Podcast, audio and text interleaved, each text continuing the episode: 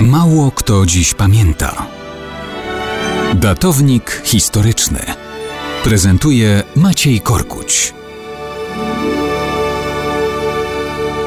Mało kto dziś pamięta, że 7 kwietnia 1791 roku hrabia Alessandro di Cagliostro został skazany na śmierć. Jego karierę zakończył donos kobiety podpisanej Serafina. A było co kończyć, bo był to hrabia nie byle jaki. Naprawdę nazywał się Giuseppe Balsamo.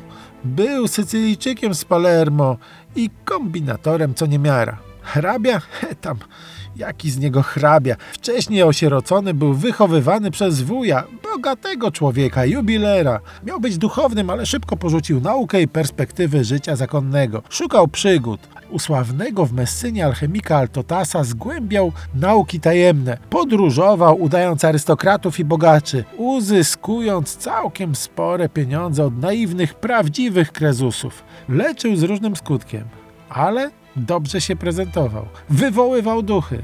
Wykorzystując mody w Londynie założył zakon masonerii egipskiej. Tam występował wraz ze świeżo poślubioną żoną Lorenzo Feliciani jako wspólniczką oszustw i ciemnych interesów. Ale podawał się już za hrabiego di Cagliostro, zyskując sławę, pieniądze i możnych sponsorów. Sprytnie wychowywał swoich popleczników i wyznawców nawet.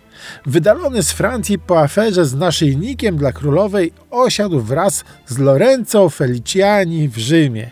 Ale tutaj jego europejska sława aferzysty, masona, organizatora seansów spirytystycznych i wróżbity zderzyła się z papieskim dworem i inkwizycją. Był sprytny, więc wiele jakoś udowodnić przed sądem by nie zdołali, gdyby nie ów donos z podpisem Serafina. Cagliostro został aresztowany, a papieski sąd po półtora rocznym procesie skazał go na śmierć. Stało się to właśnie 7 kwietnia 1791 roku. Papież okazał mu łaskę, zamieniając wyrok na dożywotnie więzienie, w którym jednak zmarł po kilku latach. I tak skończył oszust, szarlatan, ale zaraz, zaraz, a co stało się z Lorenzo Feliciani? No tak się składa, że to ona sporządziła dokument, pod którym się podpisała jako Serafina. Uczennica przechytrzyła mistrza.